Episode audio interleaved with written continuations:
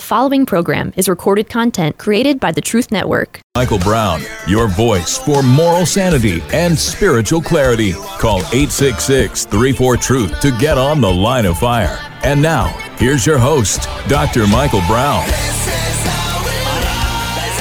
From India, Michael Brown, delighted to be back live in the studio with you. You can call me today with any question of any kind on any subject whatsoever or anything you want to talk to me about. Phone lines are wide open. I want to make up for not being able to take calls while I was in India all of last week. 866 34 Truth, 866 348 7884. Those of you who prayed for my trip to India, thank you so much. I'll be giving you some updates. I've got a lot a lot of encouraging words for you, a lot of words to stir you as we seek to infuse you with faith and truth and courage and, and, and be your voice, be here for you to help you stand strong on the front lines. We are living in very intense times, very challenging times, but very wonderful times, times when God is moving and society is shaking. And even though there's a lot of difficulty, there's a lot of pressure, there, there's a lot of purging. It's it's bringing things up to the surface, the bad and the good. That's what God's refining fire does. So I'm going to encourage you. I'm going to challenge you today. But thank you so much for tuning in. I was just talking to John Cooper before the show from Skillet. said, "Hey man, I'll be hearing your voice momentarily, uh, talking about so much compromise that we see in the chur." And, and so many people that we'd expect to be toeing the line, taking compromised views. But I said, you know, the, the good is that the fire, the refining fire, is bringing all the bad stuff up to the surface. So it's bad, but it's healthy along the way. All right, 866 34 Truth. If you're not getting my emails, now is a great time to be getting them. So, another reminder go to our website, askdrbrown.org, askdrbrown.org. You'll see right there on the on the home screen where you can just sign up for our emails. It takes you literally a few seconds to do that. We would love to be in contact with you and let you know about all the free resources that we have on our website and all the ways that we can be here to serve you.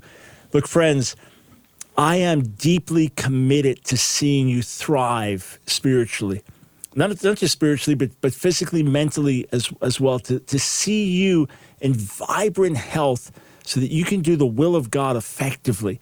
And, and one thing that we can control is our spiritual health. We can control our physical health to a certain extent, but certain things are out of our hands. But our spiritual health, we can control that. In other words, we can determine by God's grace that we want to seek Him, that we want to be with Him, that we want to be in His presence, that we want to be changed by Him, that we want to grow in His Word, that we want to deepen in prayer. And even though there can be challenges and battles, by God's grace, we can do it. And some have said, you know, we are just as full of the Spirit as we want to be, meaning, how much do we really desire the things of God? Okay, just, just some thoughts on my heart. But let, let me share with you a few things of importance. So we're, we're watching a lot of things unfold. The the exchange, the prisoner exchange for for Brittney Griner from America, uh, imprisoned in Russia for the so-called merchant of death, the arms Russian arms dealer, and they make that trade. And why don't we trade for the Marine? And why do we leave him there? And all these things, which ultimately I don't know the behind the scenes details any more than you do, but Nancy and I were talking about this, just like the news and what's in the news and social media. And basically, you just expect everybody to give an opinion, right?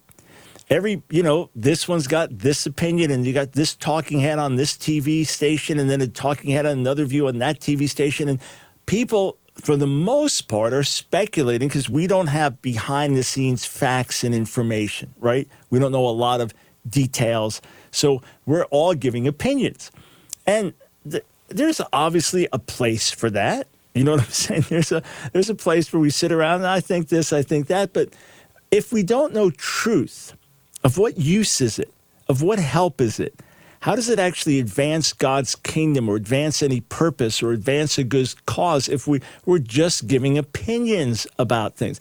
Let's say, for example, someone's diagnosed with cancer and you're not a doctor and I'm not a doctor and and we're going to give our opinions as to the prognosis of whether the person can survive this or what the treatments can be or should be or shouldn't be. What's the use of it? None whatsoever. A, a lot of our political talk is like that. A lot of the battles that we engage in are like that. That we've opinion about this, opinion about that, this candidate, that candidate, and and it, there's like this whole political talk spirit there is this whole mindset where we just get like the rest of the world. As followers of Jesus, we who should be based in the Word and full of the Spirit and doing the will of God here and shining His light, we get just like the rest of the world. And we're just into the latest opinions and the latest polls. And, and if we can get this candidate in, this and that. And, and things unfold, things are so far beyond our understanding in terms of what God is doing and how he is working in the world and what his purposes are. And we can get caught up in just a worldly, carnal, fleshly mentality that in the end really doesn't do any good. That in the end really doesn't advance the kingdom of God, that in the end really doesn't help our neighbor find the gospel. Here, so I'll, I'll give you an example. Give me an example. You could call this the spirit of the age, worldly spirit, or the political spirit, or whatever you want to call it, okay? But I'll give you an example. I, I wrote an article last night. You can find it on our website, askdrbrown.org. And it's a call to prayer for Sam Brinton. Sam Brinton is the so called gender fluid drag queen deputy assistant in nuclear waste disposal department. It's a high ranking government official. So here's a guy, you know, mustache with bright red lipstick and wearing dresses to government fu- functions and uh, into so-called puppy love, some kink fetish practice, and and he's even lectured on the physics of kink at a university and so on. And came to fame because of his testimony of the horrible things he went through with quote conversion therapy. And and what he was subject to as a as a child, as a boy and and his parents made him do this and this terrible treatments he well from what we know from what i've been told from what people close to the situation say it's it's all a myth. His whole testimony is fabricated a myth. Of course it was used to, to get further hostility towards quote conversion therapy ooh, even conversion therapy. As opposed to a professional counselor sitting with someone with unwanted same-sex attractions and talking to them about trying to get to the root of it and help them overcome those things. So in any event, he is now on leave because he has two cases pending against him for stealing luggage at, at airports. So in one case, he didn't check, according to the facts as I understand him, he didn't check his luggage, right? Didn't check his luggage. So he has just had carry on. Then he goes to baggage claim and takes luggage. That was so he knew he didn't check a bag. So he takes a bag. It's all filmed. It's you know the, the whole thing the evidence appears to be pretty damning against him. Well, there had been a previous case where people didn't couldn't ID who the person was. When they saw this other case, like, wait, wait, that's the same guy. So he could go to jail for this, have you know fines, substantial fines, etc. But jail time would be the biggest thing. So he's he's on leave right now.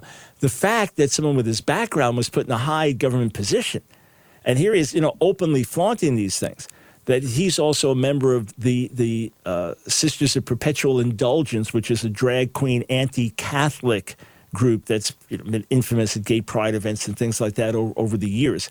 And here he gets chosen to a high government position.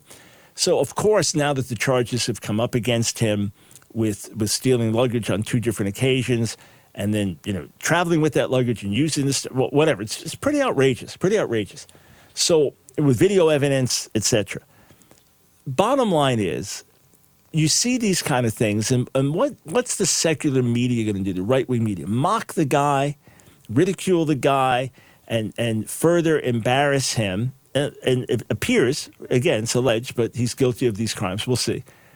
Bottom line is he needs the Lord, he needs Jesus. He, he, he needs to turn to God and be saved and be set free from bondage and be made whole as a human being. And I say that as someone who was set free from my own bondages and addictions. Heavy drug user and lost rebel. You know my story. Radically born again at the age of 16 in 1971. In fact, what's today's date? Just getting back from India here, getting the dates here. December 12th, as I'm speaking to you. So five days from now is is the 51st anniversary of that time of radical transformation when I said, God, I'll never put a needle in my arm again and was set free from that day on. We are all objects of mercy or potential mercy. The mercy has been shown with the cross. It can be given to us directly as we ask God and humble ourselves. But my reaction is not just the reaction of the world or to further condemn him or mock him, but to say, this guy needs the Lord. This guy needs the Lord. That, that's our weapon, the weapon of prayer, the weapon of love. Yeah, I'm going to stand against uh, radical LGBTQ plus agenda. I'm going to resist that and reject it. At the same time, I'm going to pray for God to save, for God to open hearts, open minds, and change lives. I'm going to love my neighbor, even if I differ with my neighbor. I've got a Hindu neighbor, a Muslim neighbor, an atheist neighbor, a gay neighbor. I'm going to love my neighbor as a fellow human being for whom Jesus died while differing with their beliefs or their agenda or lifestyle, whatever the case might be. But we have different weapons than the world has. And when we just sound like the world and act like the world, and you go to our social media pages and listen to us, and we, we, we, we are just mirroring what's happening on conservative news, liberal news, wherever we find ourselves, we're no better than the world. We forfeit the, the, the wonderful weapons God's given us. And for those who think that the solution is political and all, okay, and the Democrats control the Senate, well, now Kyrsten Sinema, well, she's now independent, where's that going to leave things? Look, the only way the so called Respect for Marriage Act passed was with all the Democrats voting for it and enough Republicans voting for it in the Senate and the House to pass. It's an outrage. It is a complete outrage. It is an absolute attack on religious liberties and freedom of, of conscience in America. And it further enshrines a mistake that the Supreme Court made that the Supreme Court now can't undo. How can any person who's allegedly God fearing Christian vote for it? But enough did, enough did that it's now law. President Biden signs it, right? The point is, I'm, I'm not putting my trust in the Republican Party, even though I vote Republican. I'm not putting my trust in the party because it's just not going to happen this way. The change, the societal change, it's got to come through you and me, living out the gospel. That's what has to happen. All right, I got a ton more to talk to you about, give you an India update. Take your calls to 866 34 Truth.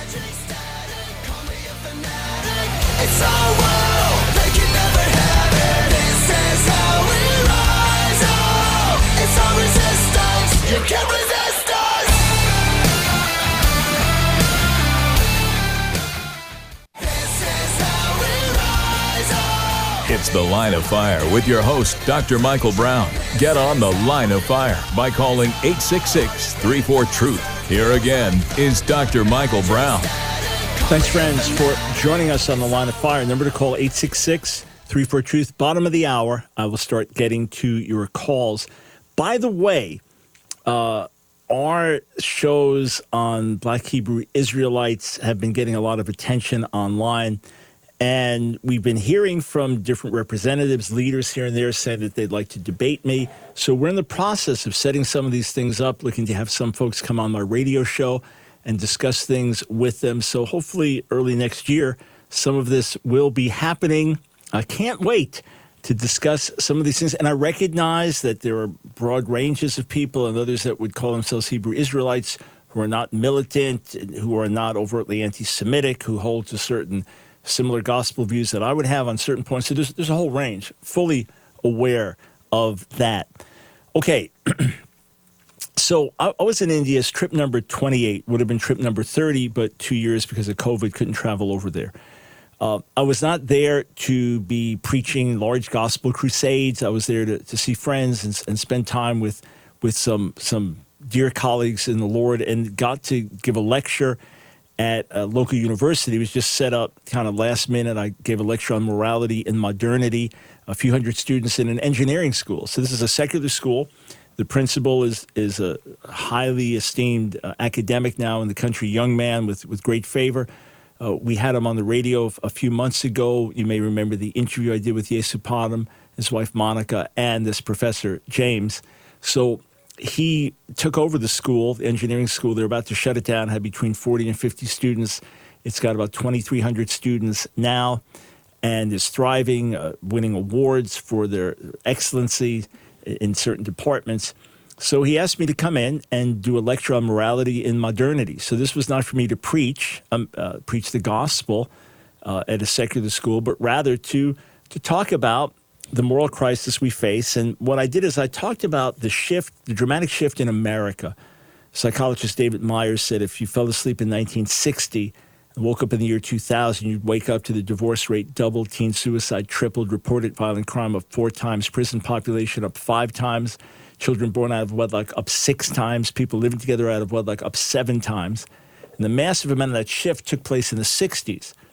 And I, I explained that, talked about the dynamics from the birth control pill coming into America in 1960 to the Supreme Court removing organized prayer from school in 62, organized Bible study from school in 63, the, the, the shaking of America through the, the March on Washington. That was a good shaking uh, uh, against segregation and Dr. King's famous speech, and then later that year, the assassination of, of John F. Kennedy, how that shook this. I just went through the chronology of the 60s, right up through 69, Woodstock, Stonewall riots, uh, radical feminist groups like WITCH, that was their acronym, Women's International Terrorist Conspiracy from Hell.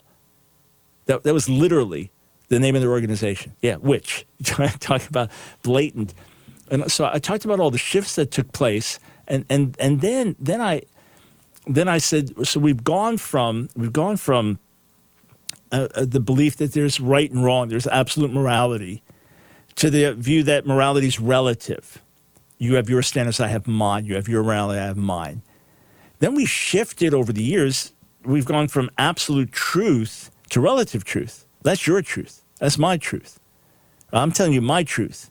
Well, my truth may be that I'm that I'm 35 years old and that I don't have gray hair, but that's not the truth. I'm 67 years old and I do have gray hair, right? So it's not a matter of your truth. My, I may have my perspective. You have your perspective, but there's not my truth, your truth. There's only truth. But now we have relative truth. And I said we're going from there to from absolute reality to relative reality. So I can I can perceive that I'm a female, therefore I am a female. I can perceive that I'm black, therefore I am black. I can perceive whatever my perception is that I'm part animal and therefore I am. I just remind you, as I'm wearing my my uh, my smartwatch myself, right? And I can tell you, okay, right now my heart rate's 76 beats per minute. It says that that the man who developed the technology behind the heart monitor that's that's used on our smartwatches is a highly trained professor, you know, tr- studied at MIT, Harvard, Stanford. Any of these schools are taught there. And, and he, for 20 years plus, is identified as a furry, that he identifies as a cheetah named Spartacus. Yeah, that's his reality. So I just was explaining, I said the Judeo Christian perspective is that we're all created in the image of God, therefore every human being has value. But then there are certain inalienable rights that the creators endowed us. I said, this is part of the philosophy of America, but here's what happens when you depart from absolute morality, absolute truth, absolute reality. It goes in this direction. So that was, was just to get them think, thinking and open the door, you know, for further discussion. But the, the situation in India is very difficult now for Christians because Prime Minister Modi and the B, BJP, the BJ Party, Militant Hindu Party, has said that India is a Hindu nation. There's a strong Hindu nationalism movement, and that he wants to eradicate Christianity, Islam as well, uh, but been very overt about Christianity, even with projected dates, which have come and gone so far. Uh, but wants to see Christianity eradicated from the country and reestablish India as a Hindu nation, Hindu only, basically. So it's increasingly tough on the ground for Christians because as local radicals persecute them, the government kind of looks the other way. So it's it's increasingly hard for believers, and the persecution is increasing, the pressure is increasing, but of course the church is growing in the midst of it. At the same time, as the church has grown in India, the carnal prosperity message has made its way over from America. Now, this was happening already in the early 90s. I went there in 93 the first time, and a famous prosperity preacher had just been there ahead of me and a lot of the local believers were pretty upset with the message. And they said, "Look, we know about faith. We, how do you think we run our orphanages? How do you think we do this with no money, care for the poor? You know, we know about faith." But they really had it with the American prosperity message. Well, it's it's become much more prominent, especially through some TV preachers in India and things like that. And I was talking to, to my dear friend Yesu Padam, and he was just saying that the, uh, the positive is that the persecution is, is purging the church. It's painful, it's difficult, it's hard. And, and we pray for a change of heart for the government. We, we pray for the prime minister and the government to have a change of heart or for, for new people to come in who, who are more in harmony with, with India's more tolerant religious history. Uh, but the fact is that the persecution, the pressure, does bring stuff up to the surface. And the carnal prosperity message cannot survive testing. I wrote an article. I felt stirred to write this in India after one of the meetings one day. And it's called The End of Triumphalist Christianity. You can read it on our website, askdrbrown.org. Or do you have the app yet? Have you downloaded ASK Dr. Brown, Ask Dr. Brown Ministries? If not, download the app right now and join the thousands that are downloading it and enjoying it on, on Apple or, or Google. Ask Dr. Brown Ministries. And you just click to read the most recent articles. So, the end of triumphalist Christianity. I, I said this there's a Christianity that struts and boasts, a Christianity full of riches and swagger, a Christianity full of carnal energy and worldly success. It is a Christianity so full of self that it is virtually devoid of God. That kind of Christianity is headed for a major fall. That Christianity is like the Church of Laodicea, New Testament times, which said of itself, I'm rich, I've acquired wealth and do not need a thing. It was a church that flexed its muscles, a church that had arrived, a happening church. But Jesus saw things differently. He said, But you do not realize that you are wretched, pitiful, poor, blind, and naked. One the extreme contrast in perceptions. As the Lord said in another context when rebuking the religious leaders of the day, you are those who justify yourselves in the sight of men, but God knows your hearts. For that which is highly esteemed among men is detestable in the sight of God. That's Luke 16, 15. Triumphalist Christianity boasts in its numbers, its power, its wealth, its buildings, its outward success. It leans on the arm of flesh. It preaches an ear tickling, crowd pleasing message. It gains celebrity status in the eyes of the world. This was the, the so called super apostles who pulled people away from Paul's ministry in, in Corinth, promising riches and success. They had arrived. They were powerful. They had their act together. Who would not want to follow their lead? Who would not want to be just like them. For those who had been seduced by these false apostles, Paul had some very strong words. 1 Corinthians 4 Already you have all you want. Already you have become rich. Without us, you have become kings. And would that you did reign so that we might share the rule with you.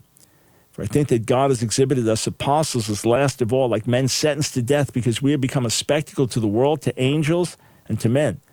We are fools for Christ. Oh, you are so wise in Christ. We are weak, but you are strong. You are held in honor, but we in disrepute. To the present hour, we hunger and thirst. We are poorly dressed and buffeted and homeless, and we labor, working with our own hands. When reviled, we bless. When persecuted, we endure. When slandered, we entreat. We have become and still are like the scum of the world, the refuse of all things. Triumphalist Christianity can only exist when the spiritual climate is favorable, when persecution is minimal or non existent, when the gospel can be touted as the fast track to success.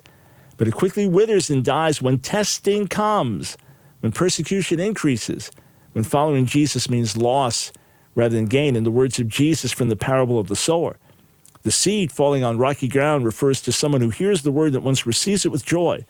Since they have no root, they last only a short time. When trouble or persecution comes because of the word, they quickly fall away. It's wonderful when God gives his people a time of respite, when the fierce opposition dissipates and the church enjoys a time of peace. Acts 9 talks about that. It's wonderful when God blesses his people with financial abundance, lifting off the daily pressures, enabling his children to care for the hurting and needy, also helping them to spread the gospel around the globe. But let us never boast in our riches or numbers or buildings. Let us never become complacent or lose our sense of urgency. And let us never forget that the gospel always means the way of the cross. That was written, friends, in the heart of India. All right, we'll be right back with your calls. Now's a good time to get in 866 34 Truth.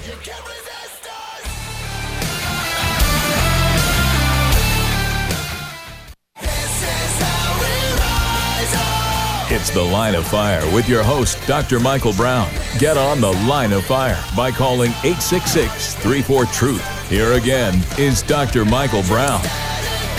Thank you so much for joining us on The Line of Fire. Again, thanks for those who prayed for me on the India trip. From the moment I leave my home, uh, traveling over there, so we'll tell you what, let me make sure you have the number again 866 34 Truth.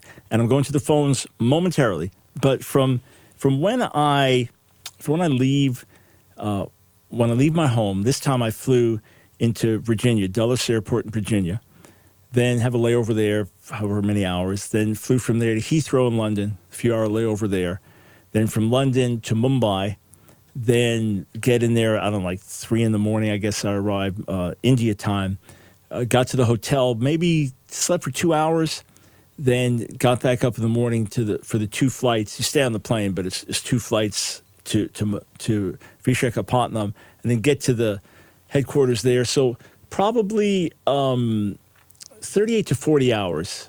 It could be as much as 45 hours. So from when I leave my house to get there, and then the time differential is 10 and a half hours. So your body has no idea what's going on, what time it is, and and normally you're really fighting jet lag, but I I was by God's grace jet lag free. I just, I mean, the healthy living, that's 99% of it. And, and just uh, a supplement, uh, healthy supplement I was using. I'll tell you about it uh, next year. Uh, I want to introduce it then and tell you about it. But that seemed to help. But, but anyway, and came home Saturday night and have been on normal schedule, normal sleep schedule. And as you can see, I, unless I sound jet lagged to you, I'm thriving full of energy now. So, man, I can't command healthy living to you enough. What a difference it makes. All right, we go to the phones 866 34 Truth. Uh, starting with Alex in Huntersville, North Carolina. Welcome to the line of fire. Hello, Dr. Brown. How are you? Just fine, thanks. It, it, it's a pleasure to get to speak to you. Uh, I'm, my name's Alex. I'm, I'm a Jew from New York, born in New York City in 58. So we're similar uh, backgrounds. Yeah. Yep. Uh, I recently moved down here, and I mm-hmm. caught you on the radio uh, a couple of times. I immensely enjoy your program. Uh, I sat while you were in India because it was just recently that I first heard you while you were in India. I looked you up on YouTube, and I've sat during this past week and probably listened to 10, 12 of your uh, programs, which I enjoyed very much. Uh, awesome. I've uh, Yes, no, no, and I've and and I've seen that you're very gracious with uh, even some of your less gracious uh, people that call in, uh, which is really nice. And uh, in listening to you and speaking of the truth, okay, which is to me the most important thing is the truth. Yeah. Okay. Uh, faith in a lie is not faith. Mm-hmm. Uh, it can't help you at all. Uh, and one of the, uh, and many of the topics, of course, as I say, I'm a Jew. We uh, have difference of opinions as to many things, but it comes down to what the truth is in the Bible. Okay, uh, and I, the first program that I heard you speaking about was about a Trinity, about mm-hmm. the Trinity, and it was uh, a Jewish gentleman that was calling in uh, and was asking about the Trinity in the so-called Old Testament, mm-hmm. uh, and you, the the points that you gave, uh, which uh, one of my one of my things that I tell people is you must always remember, as as as it says in the new in the so-called New Testament, that Satan will deceive the world. It also says from cover to cover that with eyes you cannot see and with ears you cannot hear. Uh, things such as "Do not take from my words," and do not add to my words, all the way from, you know, uh, yeah, the yeah. Torah to uh, the book of Revelation. If you add to my words, I will add to you the plagues of this book. If you take from my words, I will take your name from the book of life. Mm-hmm. Mm-hmm. Now, I uh, I seen that you know one of uh, your first points to show a Trinity in the Old Testament is uh, uh, 126, Genesis 126, uh, which says us again. I believe in 322. Again, it says us. Uh, man has become as one of us. Mm-hmm. Okay, Uh, and and I've always uh, and I've I've been uh, debating Christians for over forty years. Uh, had the pleasure of speaking with some very scholarly people, such as yourself. Uh, and I would I would ask uh, to where like one twenty seven, okay, Genesis one twenty seven, uh, because us doesn't have a number to it. Okay, us could be three, us could be three thousand. Okay, us could be as Rashi, and it was very very uh, nice for you to mention, like Rashi says, he could have been speaking to the angels. Okay, which uh, you know is very debatable. There's nothing to back that. Okay, I, I find that rabbinical opinions are that opinions, Okay. uh, unless they're based in what is actually written. Right. Now you go to 127 and it says, He created them. Right. Okay, there's no we created them, it's He created them. Mm-hmm. Thousands and thousands of times throughout the entire Bible it says, I. Mm-hmm. Okay, and I is not plural. One is, and, and I do, and I do understand the Christian point of view that one means three, three meaning one. The egg, I've I've I've heard them all over the last forty years, and I would ask, like, from the book of Isaiah, from chapter forty to chapter fifty, okay, and it's and it's versed all the way through, from cover to cover, uh, specifically. Uh, and and to an extent, you have to take out the Lord, uh, because in my opinion, the Lord is a totally deceptive word uh, from Satan to try to say, well, it can mean either Jesus or it can mean Yahweh. It can mean Elohim. Uh, and we both know that the Tetragrammaton in the Old Testament appears uh, right around 7,000 times. So when you put the name Hashem back in, okay, to where it is. When Hashem says over uh, those 10 chapters, just, just because that is so intensely versed in there, where he says over and over, I alone, I Yahweh, and we have the discrepancy whether it's uh, Vav is a V or a W. Uh, but when he says over and over, when Yahweh says, I alone have created everything. There is nobody with me. There is nobody like me. Yep. There's nobody that you can compare me to Yep. over and over. And this would be what, what you would call the Father saying, There's no one with me. Okay. Then we go to the book of John where it states, My Father is greater than I. Okay. Uh, Oh, so, so all Alex, the way so just, through. just just tell you what. Let me let me Go just ahead. jump. Let me just jump in. I, I wanted to, Yes, to please. give you space to express things, but since it's not a formal debate, and I, if you go ten minutes and I go ten minutes, we, we run out of time on, yes, on the radio. no, no, please. Yeah. So let me let me just ask you simply: Are are you an Orthodox Jew or or no? I'm orthodox in a very unorthodox way. I, Oh. I, I believe what is written, not so much what the rabbis say. Okay, right. So that so you're not a traditional Jew because you don't follow the tradition. No. Okay, all clear. But you consider the the Tanakh, the Hebrew Scriptures, to be God's word. Absolutely. Well, I it's Elohim's word. Yes, Oh, okay. absolutely. Got it. Got it. Okay, all clear. And you reject the New Testament. No, I don't. I, I no, no, no. Let me. Ah, I oh, okay. believe the New Testament as as it is actually intended. It is a totally Hebrew book. Books. Okay. It was written in Hebrew. Uh, I ask people. You notice that in the end. So, so hang on. the- So I'm not a just, Christian in any way. Just, just one, one- one- So, Alex, you're saying Yes, that yes. that Paul, when he wrote to the Corinthians, who were a Greek, a, a Paul himself was a, a Roman citizen born in, in the city of Tarsus. Uh, but you're saying that when he wrote to the Corinthians, say, who were Greek speakers who didn't know Hebrew, that he wrote to them in Hebrew? Okay. I well, the letters. No, the letters would have been written, and most all the letters, if you look, they were they were written to Hebrews, unless it's specifically stated. Okay. So when he wrote Uh, to the in my- in Thessalonians, my opinion. when he wrote to the Thessalonians as pagans, right, as pagans, and said spoke to them as Gentiles who came away from worshiping idols. So they were not Jews; they were they were pagans went from idol worship to to following the one true God. You're you're saying that he wrote to them in Hebrew. Okay, I would I would I would I would ask you this: Did the Romans speak Hebrew? I'm not talking about because the Romans. they wrote. Oh, no, no, no. I know. Well, if if the, no, the Romans, Roman, the Romans in Rome did they speak Hebrew? No, the Romans in Rome did not speak Hebrew. No. Okay, I, I would I would dispute that. Okay, to where before before Christianity, Jews. Well, as it says, you go oh, you Well, go a can- million can you, miles. Can you give me? Can you give me textual evidence? Can you give me? Ex- Yes. Well, I'm Can you give me textual, not opinions, because we don't care in- about opinions. We only Okay, care no, about no, no. truth. All right? in in the New Testament.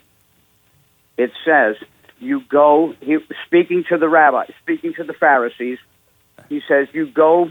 You know, so many miles to make one convert, Right. and you make them ten times more. Okay, the Jews two thousand years ago were all the way in Spain. We were the people that went out all over the world to tell people of Yahweh, as Christians do now. Okay, so what? Okay, so I believe but that Alex, but, but, everywhere- hang on, hang on, hang on for a second.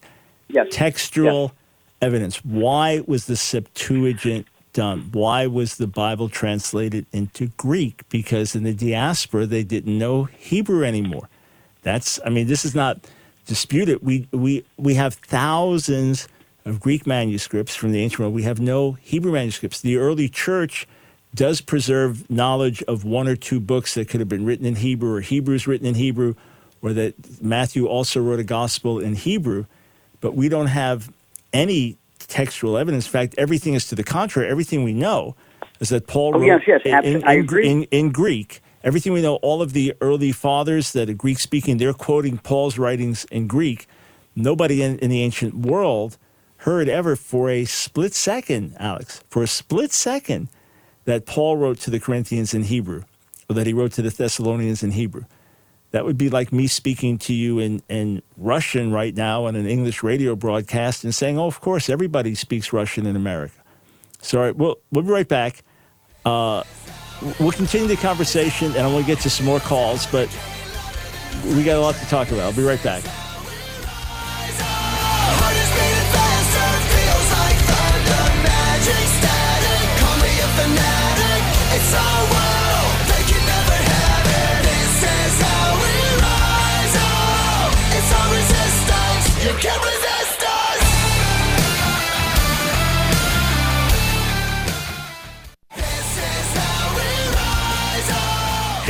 Line of Fire with your host, Dr. Michael Brown.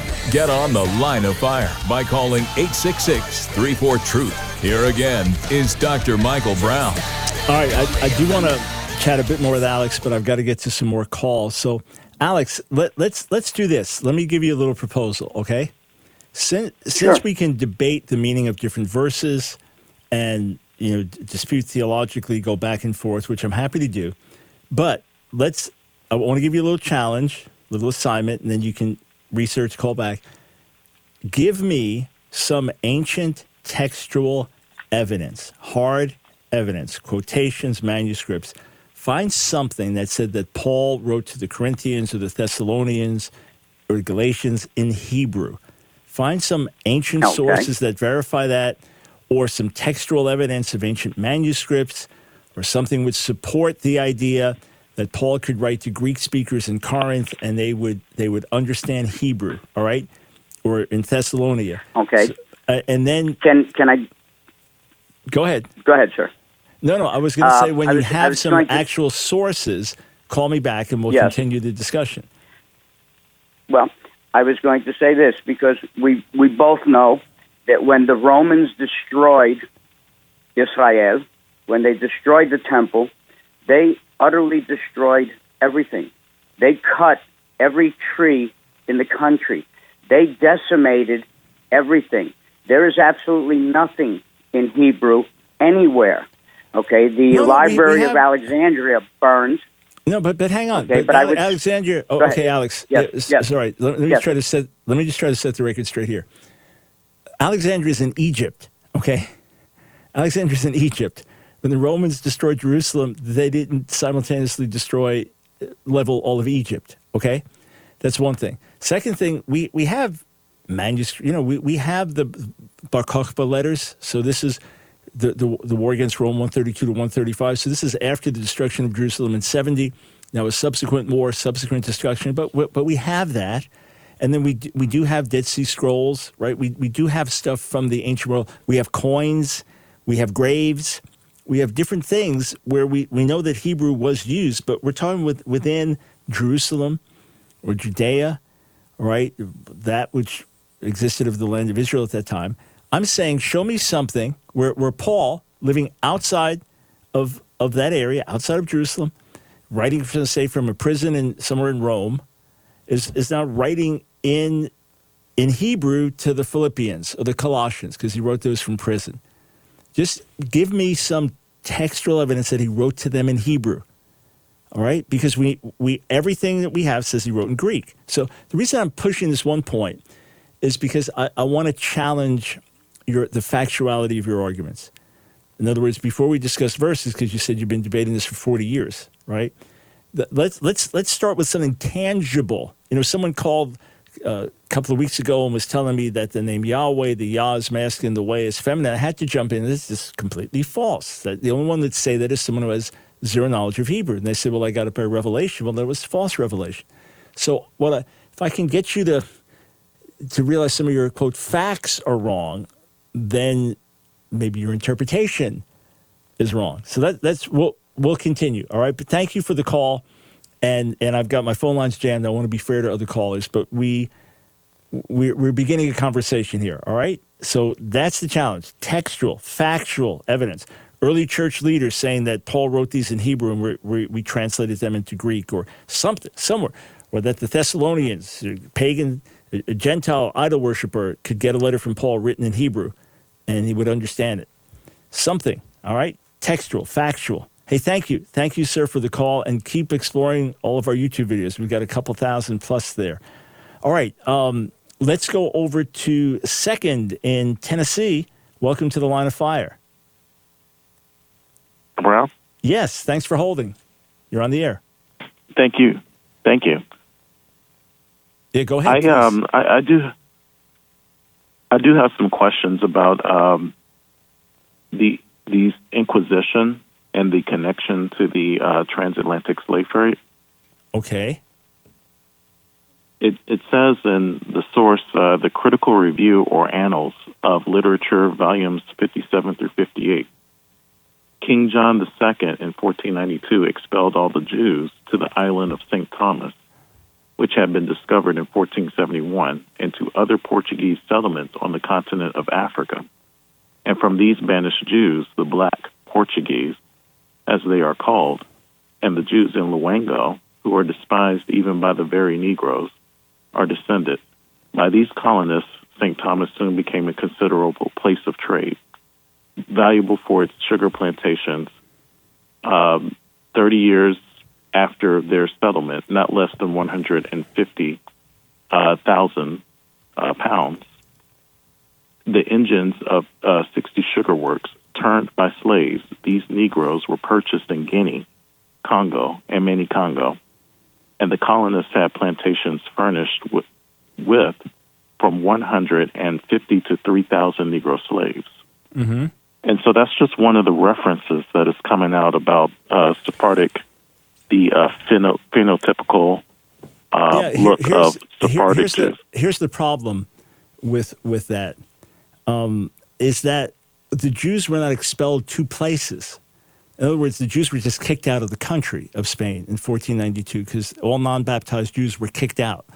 They they were not physically sent somewhere by by the rulers. They were just kicked out of countries. The countries did not now put them on boats and send them somewhere. They didn't own them. They didn't have the power to do that. All right. If you just look, what's interesting is if you look on, um, oh, let's see, Jacob Kaplan has an article, Jewish Telegraph Association. I don't see the date here. The surprising Jewish history of St. Thomas Virgin Islands. Jews from Denmark first arrived on the white beaches of what is now St. Thomas, U.S. Virgin Islands, a tiny speck off the coast of Puerto Rico in the mid 17th century. These were descendants of a Jewish population that had fled Spain for other parts of Europe during the Inquisition, St. Thomas afforded them a certain religious autonomy that wasn't always available on the mainland. So it's, it seems the source you're reading there is, is skipping some steps. So the Jews expelled from Spain went to different parts of Europe, okay, because you're kicked out. It's like if you get kicked out of your neighborhood, you go to the next neighborhood, all right? So that's what they did. Mm-hmm. And then ultimately, as it said, Jews from Denmark, so they had been expelled from Spain. They went to different countries in Europe. They arrived in St. Thomas in the mid 17th century. So there is there is some Jewish history to St. Thomas, but it's not it's it's not a, an African history. It's it's more of a Jews expelled from Spain, going to other parts of Europe, then fleeing Europe, or just coming over to start a new life, then making their way there. So they weren't expelled or like sold there as slaves. So that's that's the part that's questionable. Follow? Yes, sir. And, Yeah, so- and and I can understand that. There, there's another source uh, from Nature Knows No Color Line, Mm-hmm. uh, research into the Negro ancestry and the white race by J. A. Rogers, page 123, 1952, Wesleyan University Press. It, Mm-hmm. Yeah, go- it go ahead. quotes the Duchess.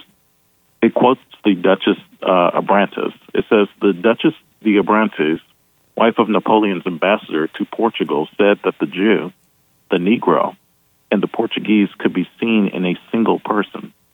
So dark were the Jews, especially of Portugal and southern Spain, that many whites thought all Jews were black or dark. Yeah, yeah. No, there's definitely reference. There's no question, sir, that there are references to dark-skinned Jews in different parts of the world over the centuries. You have Jewish, uh, you know, chronographers or or chronographers. Probably just made up the word there. Jew, Jewish history writers, and and just give it their, you know, as they're journaling and they're traveling to different parts. And they happen to mention, yeah, the Jews dark-skinned here. For, for a point of fact, through through through history, Jews have not been all white skinned, obviously. You know, a lot of white Jews think that's the case. But you start with Middle Eastern Jews who would have been brown skinned.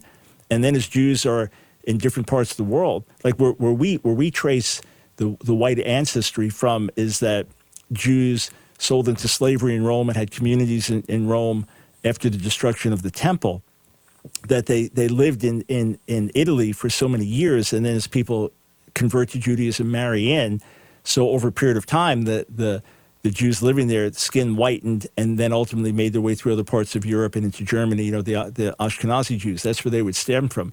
The Sephardi Jews would have had a little different history. Yeah, but, but certainly, yeah, there, were- there were dark skinned Jews, no question about it. And, and of course, we don't dispute the existence of black Jews or African Jews. I, I don't for a split second. Uh, yeah, so the, the, the only part, sir, and I'm not intimately familiar with the history, that I have to dig into more that seems questionable to me is this idea that Jews were expelled from Spain to St. Thomas. That I don't understand how they expel them anywhere except they kick you out of the country and then you migrate to different places.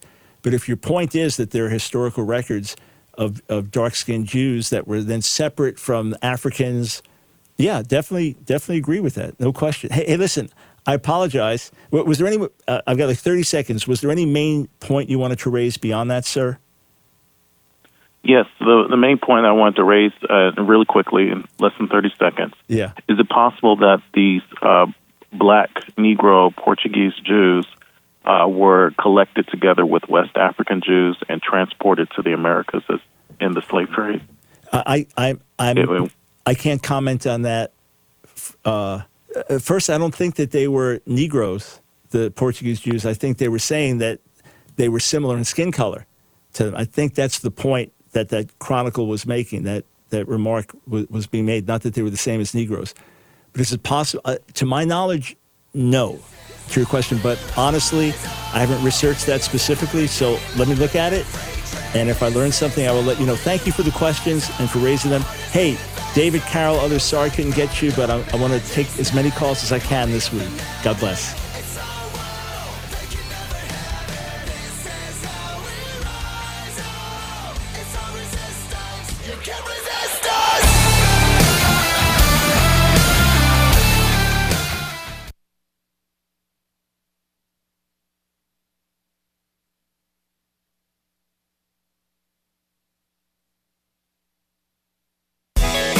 Hey friends, it's Steve Noble. I want you to send a text. Just text the word dose, D O S E, to 66866. That's the word dose to 66866, and that'll get you on the email list for my daily dose devotion. Another program powered by the Truth Network.